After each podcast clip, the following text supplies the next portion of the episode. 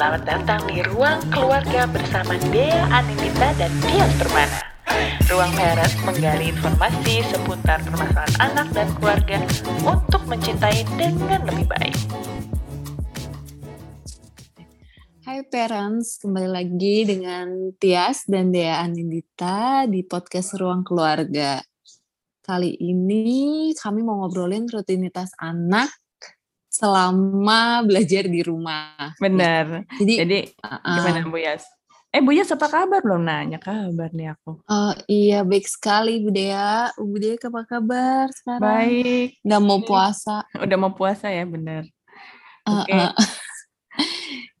jadi teh, jadi teh. Jadi dia ngobrolin soal rutinitas anak. Sebenarnya kan kita juga udah pernah bahas ya sebelumnya mengenai disiplin positif.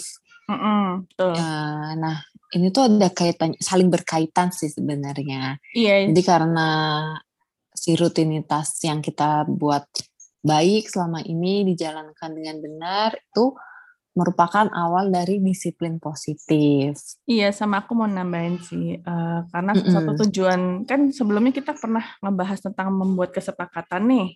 Nah ini tuh masih agak nyambung ya, Bu Yas, antara rutinitas baik dengan kesepakatan. Jadi sebenarnya salah satu tujuannya membuat kesepakatan kemarin itu adalah agar anak mempunyai rutinitas yang terstruktur agar memupuk disiplin positif. Dan satu juga kalau disiplin positif itu ternyata tujuannya untuk menerapkan perilaku yang lebih baik loh. Jadi kayak untuk anak juga Mhm. memahami tujuan dari suatu perilaku. Kan kemarin kita bahas ada konsekuensi kan ya di konsekuensi juga, iya. Jadi sebenarnya itu untuk mengajarkan anak bahwa apa yang dia lakukan itu pasti ada konsekuensinya gitu. Jadi supaya anak Mm-mm. juga bisa lebih tertib, lebih patuh pada aturan tapi lebih ngerti. Ah, lebih ngerti juga. Jadi merasa tanggung jawab lah apa yang dia ngomong atau yang dia pilih, dia harus tanggung jawab dengan konsekuensi yang didapat kalau dia ngelanggar. Sama dengan ini juga tuh eh, bukan bukan apa ya. Jadi disiplin positif tuh caranya bukan dengan cara kekerasan ya, mengancam atau menghukum.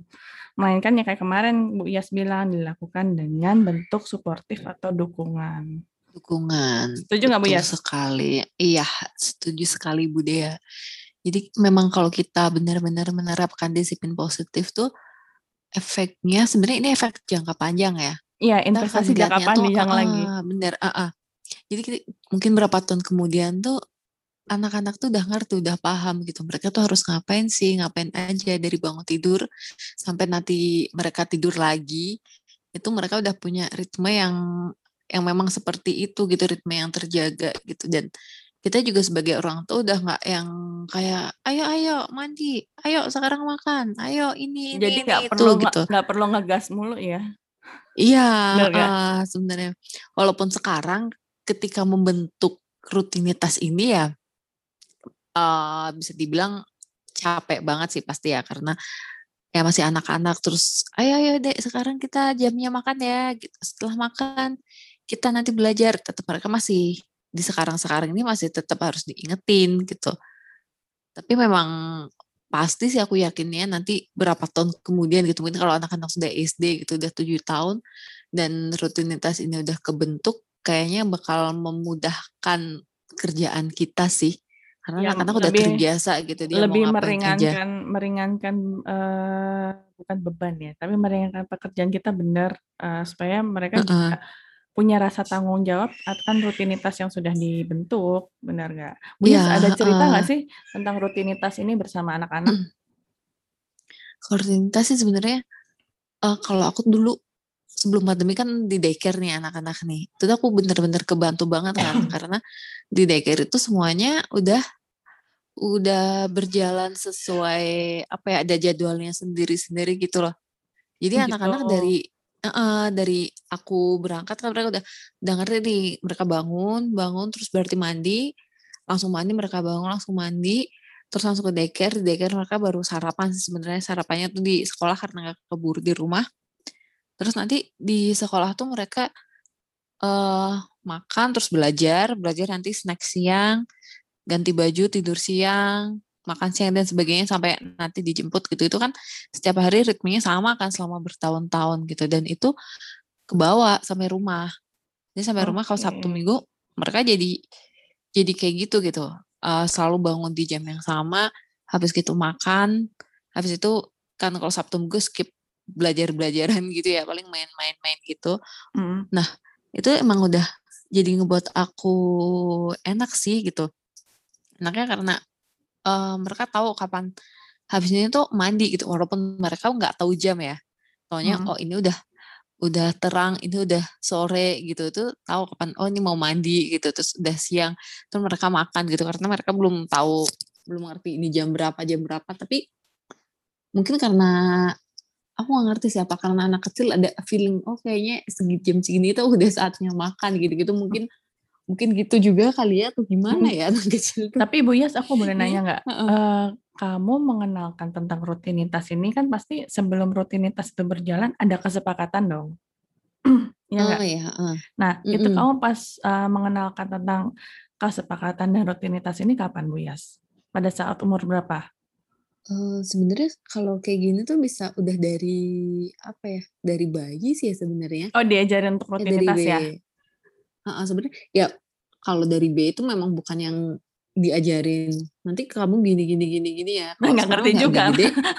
iya nah kalau udah kalau udah gede kan kita bisa kemarin kayak bikin apa bikin jadwal kegiatan per hari gitu. Mm-hmm. tapi kalau dari bayi mungkin lebih dari si orang tuanya gitu kali ya. Maksudnya uh, apa ketika dari mulai nyusuin tuh kita udah tahu nih tiap tiap berapa jam sekali gitu. Mm-hmm. pasti kita susuin kan dan mungkin si anak juga ngebentuk kebiasaan oh kayaknya jam segini saatnya nyusu deh. Terus akhirnya dia bangun ngerengek oh kita jadi ngerti nih oh kayaknya dia udah ngerti nih jam segini waktunya minum susu gitu. Terus berarti bayi nah, itu masih udah punya feeling ya? Oh ya jam segini iya, aku uh, oke oke terus terus di apa dalam dirinya gitu kali ya.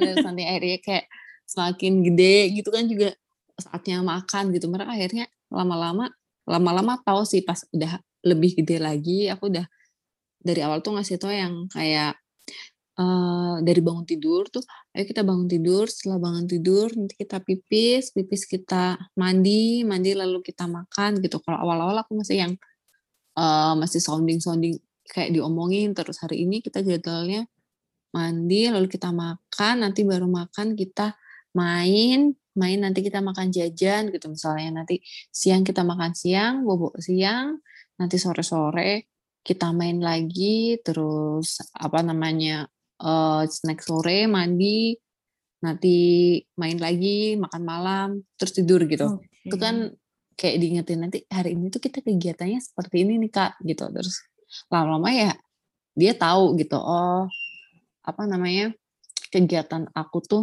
seperti ini gitu setiap harinya karena memang kita ngomonginnya setiap hari gitu setiap hari berulang-ulang terus akhirnya mereka tahu gitu kayak misalnya uh, besok mau ke daycare gitu di hari minggunya udah hmm. ingetin hmm. lagi besok hari Senin hari Senin kita ke sekolah lagi ya berarti besok kita bangun pagi lalu mandi lalu siap-siap ke daycare gitu oke jadi uh, uh, uh, jadi kalau untuk menjalani rutinitas itu uh, harus bertahap ya, benar ya, Bu Yas. Jadi nggak mm langsung jebret, maksudnya semuanya. Jadi bertahap kalau misalnya disesuaikan mm juga dengan usianya sama kebutuhan setiap anak ya, karena kebutuhan setiap yeah. anak itu pasti berbeda. Benar nggak sih? Sama mungkin persa mungkin juga ada sifat bawaan juga yang mesti kita lihat. Nih ah, anak iya, misalkan, iya, ah, maaf ya, kayak misalkan gali gitu uh, anakmu Mm-mm. nih anak nih agak susah nih dikasih tahu. Aku harus lihat dulu nih. Dia kan orangnya agak sak saklek ya apa ya bilangnya agak keras sifatnya. Jadi uh, kalau untuk dikasih tahu mesti mesti ada trik-triknya dulu nih. Lalu juga uh, memang uh, kesiapan aku juga sih sebagai orang tua untuk menjalani rutinitas secara konsisten apakah aku bisa konsisten apa enggak, tapi benar-benar harus konsisten. Karena apa? Kalau nggak konsisten akan percuma juga, rutinitas tidak akan berjalan dengan optimal. Gitu. Mm -hmm.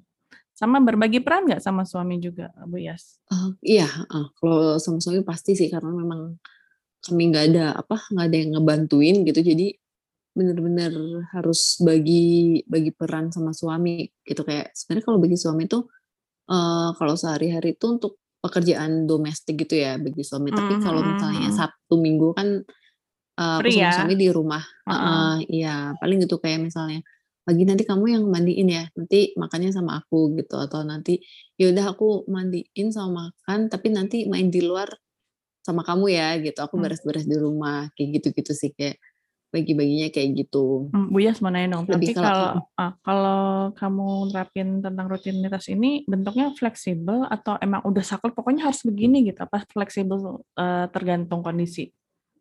Mmm, kalau di weekday di weekday lebih termasuknya lebih kayak saklek gitu sih, karena kan aku dikejar waktu juga ya mau ke Mhm, kantor gitu dan mhm. jamnya itu udah pasti jam 8 aku udah sampai kantor gitu. Jadi kalau weekday itu bener-bener bener-bener saklek, ya harus kayak gitu gitu. Karena apa namanya, nggak bisa kayak aku ngulur, aku mau berangkat 8.30 gitu kan nggak bisa kan. Jadi Iya kayak iya iya. pokoknya harus sesuai sesuai sama hari-hari itu gitu. Tapi kalau Oh. weekend sih biarnya yang lebih fleksibel banget tuh di weekend gitu. Karena kan ya udahlah mandinya Ya agak karena mungkin gitu. mungkin kamu juga orang tua yang bekerja ya, ibu bekerja jadi mau nggak mau Heeh. harus ngikutin banget, maksudnya bukan ngikutin banget sih, jadi memang harus terstruktur lah ibaratnya kayak gitu. Heeh, ada ya soalnya itu karena memang aku udah ada jam masuk tuh jam segini ya harus jam segitu kan aku sampai kantor gitu. Tapi kalau weekend, weekend mah kayak bebas ya udah ba bangun siang gitu, baru bangun, mmm, ya udah deh kita sarapan dulu aja gitu, mandinya nanti-nanti gitu. Oh gitu. Kayak sekarang kayak sekarang jam berapa nih, jam 10 aja mereka belum pada mandi gitu. Nggak apa-apa sih weekend soalnya, Iya. jadi kita udah fleksibel. boleh mandi, lebih fleksibel, heeh. Iya sih sama yang juga. penting tuh Mhm. jangan lupa makan aja. Iya Yang harus harus heeh, mau mau mandinya kapan kek, mau main apalah terserah, Yang penting penting kalau jam makan makan tuh harus dulu. heeh, iya. Makan Iya tuh kayak buat aku kayak sebuah sebuah yang kewajiban nggak boleh telat gitu sih. Mhm mhm. Kalau aku Heeh. tuh untuk kan aku udah bikin kesepakatan tuh yang kemarin. Cuma sebenarnya di luar itu pun aku ada yang nggak tertulis sih sebenarnya. Jadi aku biasakan kayak misalkan jam biasanya anak-anak tuh bangun jam 6.30 pagi. Nggak pagi ya, pagi banget. Heeh, iya. 6.30 pagi mereka itu pasti jam 7 makan, udah biasa tuh pasti Mhm. makan, setelah makan 7.30 jam 8 itu mandi. Dan masalahnya anakku yang kecil ini yang masih balita, balita ya, eh batita Mhm. kali ya, umurnya iya. nah 8 8 bulan masuk 9 bulan, dia udah tahu tuh Heeh. jam berapa mau mandi. Jadi jam 8 itu pasti udah ngerengek minta mandi. Jadi kalau dia nangis-nangis setelah Mhm. makan, aku udah tahu nih, oh ini pasti mau mandi nih. Oke, Mau pas mandi, habis mandi mhm. baru dia senyum-senyum lah. Jam setengah. 11 biasanya juga aku selalu ngasih dia makan. Jadi kalau telat sekitar setengah jam aja dia udah nangis, aku udah tahu, oh ini anak Mmm, mhm. lapar. Gitu. Nah, Mmm, terus nanti aku biasanya eee, anakku ini aku boboin siang, jadi aku tidur siang itu jam 12 sudah harus tidur siang, karena emang di kesepakatan ditulis bahwa nonton TV buat si Kakak jam sampai jam 12. Nah, jam 12 sampai jam 3 itu adalah tidur siang. Tidur siang, iya bener Jadi bener, biar mereka kita mereka udah juga. iya, mereka udah terbiasa tuh jam 12 udah tidur siang tuh sampai jam Tidur siang, 3. heeh. Bangun tuh Mhm. jam 3 bangun, eee, jam 4 mandi sore. Terus snack time biasanya. Nah, Oh iya, anakku heeh. paling sensitif banget yang, eee, paling kecil nih, yang batita Heeh. ini. Dia udah tahu jam 4 baw bahwa jam 4 itu dia mandi. Dia mandi? Heeh. Ah. Memang sebenarnya kayak, ah masa sih? Coba deh anak coba. lagi gitu ya? Heeh. Dicoba kayak apa yang aku lakuin, percaya deh pasti, eee, ini apa, anak yang misalkan punya yang punya anak baby, pasti ngerasa, "Oh iya bener ya, ternyata jam segini dia udah udah udah ngerengek nih, aku tahu nih maunya apa." Jadi kita udah bisa prediksi nih, oh dia maunya ini maunya ini maunya ini, kayak gitu. Nah, lebih-lebih nih yang paling lucunya adalah kalau misalkan jam 7, jam 8 malam masih nangis juga, aku udah tahu nih, karena bapaknya kan baru pulang kantor tuh. Apalagi weekend kan, eee, nggak kantor sih, di rumah. Heeh. Aku udah tahu nih jam 8 malam dia mau jalan-jalan naik mobil, un buat tidur malam. Oh, iya buat tidur. Ja jadi itu semua sudah aku bisa prediksi dan itu membuat memudahkan aku sih untuk nggak nyari ini apa sih Iya, maunya apa sih maunya, kadang-kadang kan untuk ibu Kita kan baru bingung ya, heeh. mhm, ibu baru kan bayi pasti nih ngomong aja heeh. nggak bisa gitu. Kita masih nggak tahu nih, masih mereka-reka. Tapi kalau di di di bil apa, dilakukan rutinitas itu, meskipun masih bayi, pasti akan memudahkan kita memprediksi sih. Heeh, iya. Ya kayak aku bilang tadi, mereka sih nggak ngerti jamnya ya, tapi karena itu sebuah kebiasaan yang berulang-ulang, jadi kayak mungkin mereka udah nginget-nginget, berarti kalau aku habis makan tuh harusnya tuh aku mandi gitu. Mhm. Ya kan walaupun mereka ngerti, aku harus mandi jam 9, makan jam 8, ya mereka nggak ngerti jamnya. Tapi karena apa sebuah kegiatan yang dilakukan berulang-ulang-ulang terus jadi kayak ngebentuk kebiasaan buat dia gitu kali ya. Iya, Habis mandi jadi berarti saatnya aku gini. Habis betul. ma terus habis ini harusnya tuh aku gini. Kok aku nggak kayak gitu sih gitu. Tapi ya kayak gitu, terkadang kan yang namanya Mhm. anak-anak ya anak-anak di bawah yang masih mungkin balita ataupun masih di bawah Mhm. 8 tahun masih susah ya, masih on off karena memang Mhm. kitanya juga sebenarnya harusnya fleksibel juga sih. Dan melihat Mhm, situasi bener banget. juga. Jadi, eee, diterapin di umur segini belum tentu bisa diterapin di umur yang, eee, di atas dia. Misalkan di umur 3 tahun kita terapin ke anak umur 3 tahun, belum tentu bisa diterapin ke anak umur di bawah setahun. iya. Ataupun, eee, anak remaja tuh masih beda lagi. Mmm, ya lain eee, ya lain lagi, apalagi kan dilihat dari banyaknya kegiatannya kan juga beda-beda juga kan tiap Mhm. tiap umur gitu. Betul betul. Tapi Mmm. juga memang rutinitas ini penting banget sih. Sebenarnya, eee, seperti Bu Yas yang bilang tadi kan untuk jangka panjang. Karena apa? Sebenarnya rutinitas Heeh. itu, eee, apa ya, eee, me dapat membangun kestabilan emosi. Ini aku baca di salah satu buku, memang, eee, rutinitas itu dapat Mhm. membangun stabilan emosi. Lalu juga ada, eee, apa ya, rutinitas itu harus pengulangan dan konsisten. Mhm. Oh Karena, iya, eee, betul. rutinitas itu, eee, benar-benar yang namanya rutinitas emang harus setiap hari kan, diulang lagi diulang lagi diulang Diulang lagi. lagi, itu heeh. Mhm, sama oh ya aku jadi inget, jadi Apa aku tuh? pernah dikasih tahu temenku gini, eee, waktu dulu tuh curhat, "Gimana sih biar menjadikan ini tuh sebuah kebiasaan?" Gitu. Kata dia, "Coba kamu melakukan hal itu selama 27 kali berturut-turut," gitu. "Habis itu setelah itu, itu bakal jadi kebiasaan kamu," gitu. Aku lupa deh 27 kali atau 30 kali ya gitu. Soalnya katanya memang dia penelitian yang nyebut itu akan bisa dibilang sebuah, apa namanya, akan jadi membentuk sebuah kebiasaan kalau sudah dilakukan selama berkali-kali, setelah Betul. berapa kali itu itu kamu pasti akan ingat kalau itu jadi kebiasaan kamu gitu sih. Bener bener bener.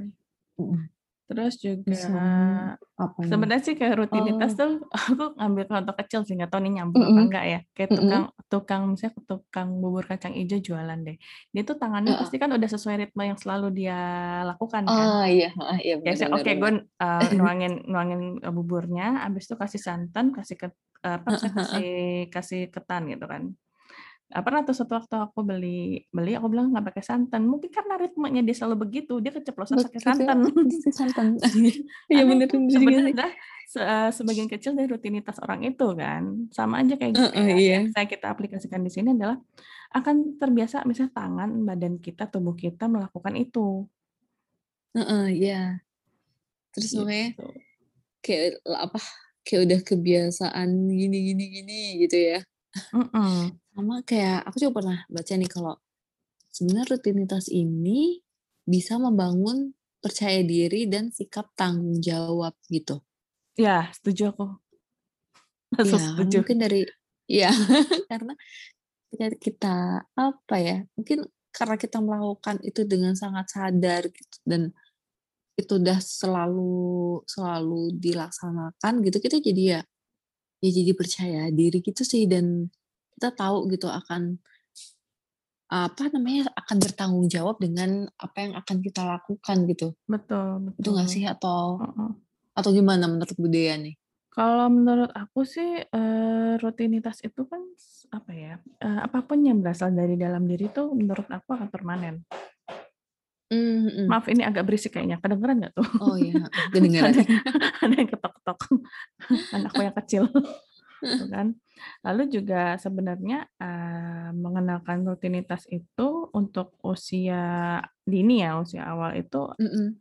salah satunya adalah eee, berikan perhatian sih sebenarnya. Jadi kayak mhm. misalkan kan anak 6 bulan udah MAPASI tuh, terus kita kenalkan Oh ya, eee, heeh. apa sih, apa apa sih namanya tuh yang, eee eee, apa, yang makan sendiri, eee, baby led weaning ya, apa sih? Oh, Apa sih? BLW BLW itu Eh, ya? BLW Iya, BLW gitulah. BLW. BLW itu ternyata ada tujuannya juga, adalah melatih anak untuk satu sensoriknya udah pasti dan Mhm. belajar dia untuk berusaha punya apa ya uh, punya rasa tidak menyerah lah ibaratnya gitu jadi ada motivasi dari Mhm. dalam diri untuk terus mau mencoba Mhm. bisa dilatih Oh tuh iya, pas umur enam bulan lalu juga Eh, iya. ada cerita nggak Bu Yas mengenai ini kalau Nabila Ah. apa Nabila pernah BLW zamannya kita kan dulu BLW lagi happening banget ya Lagi hits banget sih, lagi hits heeh. banget Cuma ya kalau aku dulu nggak ngikutin BLW sih. Jadi sebenarnya pas MPS itu lebih kayak aku ngeliat si anaknya tuh maunya kayak gimana gitu. Nah, terus pas aku lihat ternyata dia si Nabila ini lebih ke apa? Dia memang ingin makan sendiri sih, cuma aku nggak ngasih nggak ngasih dari umur 6 bulan itu langsung oke makanan pada itu gitu. heeh. Cuma baru yang setelah finger food gitu sih 7 atau 8 bulan ya baru baru aku oh kasih kayak gitu sih. Oke, Mhm. kalau aku tuh ada perbedaan Mhm. nih. Anakku dulu yang pertama itu kan eh, yang Bu Yas tahu kan dia memang Mhm. sensoriknya eh, terapi kan Agak waktu itu ini ya, kan. heeh, oh Heeh. iya sama Karena aja, dulu aku nggak nggak mengasih dia BLW itu. Jadi stimulusnya kurang. Jadi BLW itu untuk stimulus sih sebenarnya parents. Nah, Heeh. dibandingkan dengan anakku yang kedua, akhirnya aku ubah kan dia BLW aku kasih makan dan itu stimulusnya cepet banget. Eh, stimulusnya cepet banget. Maksudnya, eee Ah. eee, perkembangannya cepet banget dengan cepet yang dikasih. heeh. Jadi memang sebenarnya adalah ya itu, mmm, belajar makan sendiri itu dari umur 6 bulan pas itu benar-benar menumbuhkan Heeh. motivasi untuk terus mau coba. Jadi anak itu udah sensoriknya kena, terus, Heeh. memupuk motivasi di dalam dirinya juga kena, kayak gitu. Oh iya ini sama aja kayak kita memberikan kepercayaan mereka untuk melakukan sesuatu gitu mhm, ya. mhm. Dan emang benar kalau kita mempercayakan ke anak nih ya, oke, mi misalnya namanya anak, aku sih ngerasain juga waktu itu, apa-apa bilang, "Eh jangan jangan jangan," karena kita khawatir Iya, heeh heeh. Iya, bilang jangan, emang bener Jangan kalau makin makin nggak bisa. nggak mau nyoba, heeh, Nggak iya mau nyoba, nggak bisa. Tapi kalau kita percaya sama dia, bisa, dia pasti bisa. Iya. Gitu. Terus ada satu lagi nih yang deskripsikan aktivitas yang dilakukan anak. Jadi, eee, anak belajar untuk memahami bahwa aktivitasnya itu penting dilakukan ketika kita, oh sebagai orang tua memberikan respon terhadap perilaku atau pengalaman yang ditunjukkan anak. Karena itu sangat penting Mmm, untuk mhm. bertanya. Jadi menjelaskan tindakannya dia dan menginterpretasikan perilaku anak yang belum lancar bicara, gitu. Mmm, iya juga bener sih karena Jadi karena kita misalkan apa, heeh. udah ada habit ya, udah ada habit, udah Mhm. ada jadwal teratur, mereka sih anaknya kayak anak bayi gitu ya, dia belum Heeh. bisa ngomong gitu, tapi karena Mmm. kita tahu setiap hari itu jadwalnya kayak gimana, kita jadi bisa ngira-ngira, "Oh ya jam segini saatnya snack nih," si anaknya belum dikasih snack gitu. Mhm. Akhirnya kita kasih snack, oh iya, dia dia nggak rewel gitu. Mungkin anaknya tuh mau ngasih tahu, "Bu ini saatnya snack pagi nih Bu," gitu. Cuma ya bisanya cuma nangis ya, kalau Iya, kalau bisa heeh. ngomong kita yang ngeri.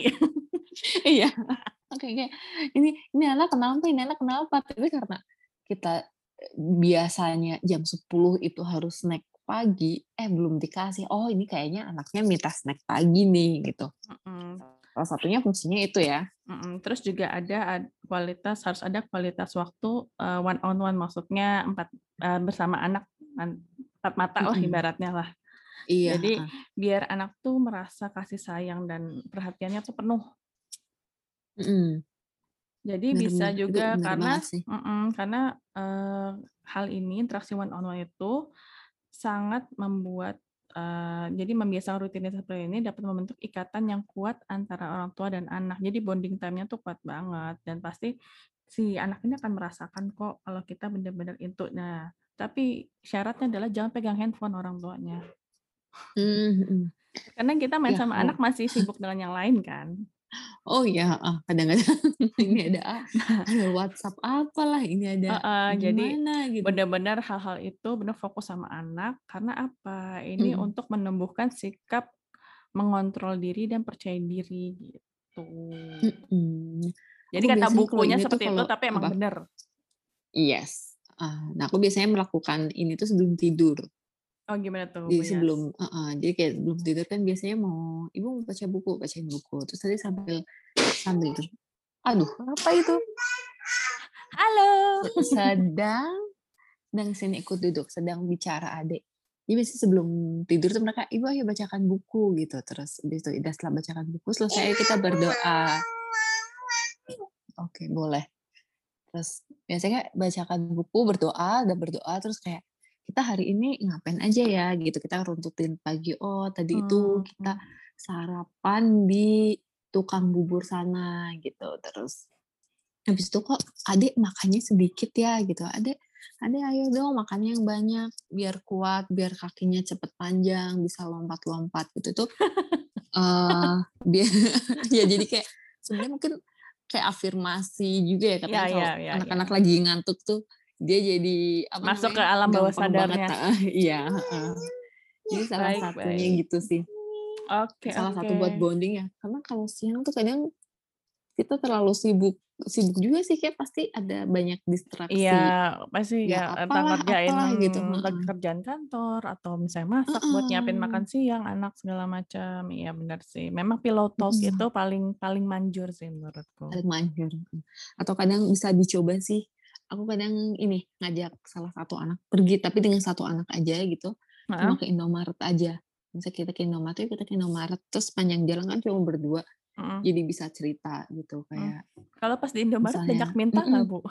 Kinder Joy oh gitu. iya tentu saja nih Kinder Joy ini panjangannya udah banyak banget nih hadiah-hadiah telur teluran itu tuh ampun deh. Aduh topiknya topiknya seru banget. Ini Nabila apa siapa nih yang lagi di kedengeran? Nacita Oh Nacita. iya Nacit Nacita Willy ya bukan. Nacita Willy. Jadi gitu ya Bu Yas ya sharing. Mm-mm. Nah kita udah sharing nih tentang rutinitas anak dengan tepat untuk menciptakan disiplin positif. Tapi cukup menarik juga ya, nggak bisa nggak bisa bisa sebentar sih ngomongin ini karena pasti banyak cerita-cerita yang menarik. Iya, betul Jadi sekali. Mungkin uh, cukup hari ini untuk mengenai rutinitas uh, apa rutinitas uh, uh, sama dengan awal disiplin positif. Jadi yang Iya. aku perlu aku dan Tias perlu ingatkan adalah untuk Mm-mm. membutuhkan eh, untuk meningkatkan disiplin positif ini eh, kita butuh proses berkali-kali biar menjadi kebiasaan. Ya nggak Bu? Iya, uh-uh, betul sekali. Dan prosesnya nggak nggak bisa sehari, dua hari, tiga minggu, tiga bulan, Mm-mm. tapi ini tuh proses yang sangat lama. Aduh, ada Tokopedia lagi. Belanja mulu ya Bu. So, Iya. jadi untuk topik berikutnya pantengin terus Mm-mm. podcast Ruang Keluarga di mana Bu Yas? di atau follow di Instagram Ruang Keluarga R-nya 2. Kalau ada pertanyaan atau mau ikut sharing apa gitu bisa langsung DM aja ke Instagramnya. Dan untuk tahu update berikutnya, eh, materi berikutnya bisa langsung cek di Instagram Ruang Keluarga Instagram R-nya Ruang 2. Keluarga. Baik. So- Aku Ties Permana. Dan aku Dian Dita, pamit undur diri sampai ketemu besok. Stay tuned for next episode. Dea dan Dia signing off and have a nice day parents. Oh ya, lupa aku. Iya. Mau mau puasaan kan? Oh iya, Untuk selamat berpuasa. Selamat berpuasa semuanya. Semoga puasa kali ini lancar, sehat semua. Lancar, sehat. Dan sampai ketemu lagi pas nanti bulan puasa ya Bu Yas. Nanti Bulan kita puasa, pakai ya. background Arabian-Arabian. Iya. Oke deh, dan Dita dan Iya, Tias Permana signing off. Bye-bye. Dadah. Bye.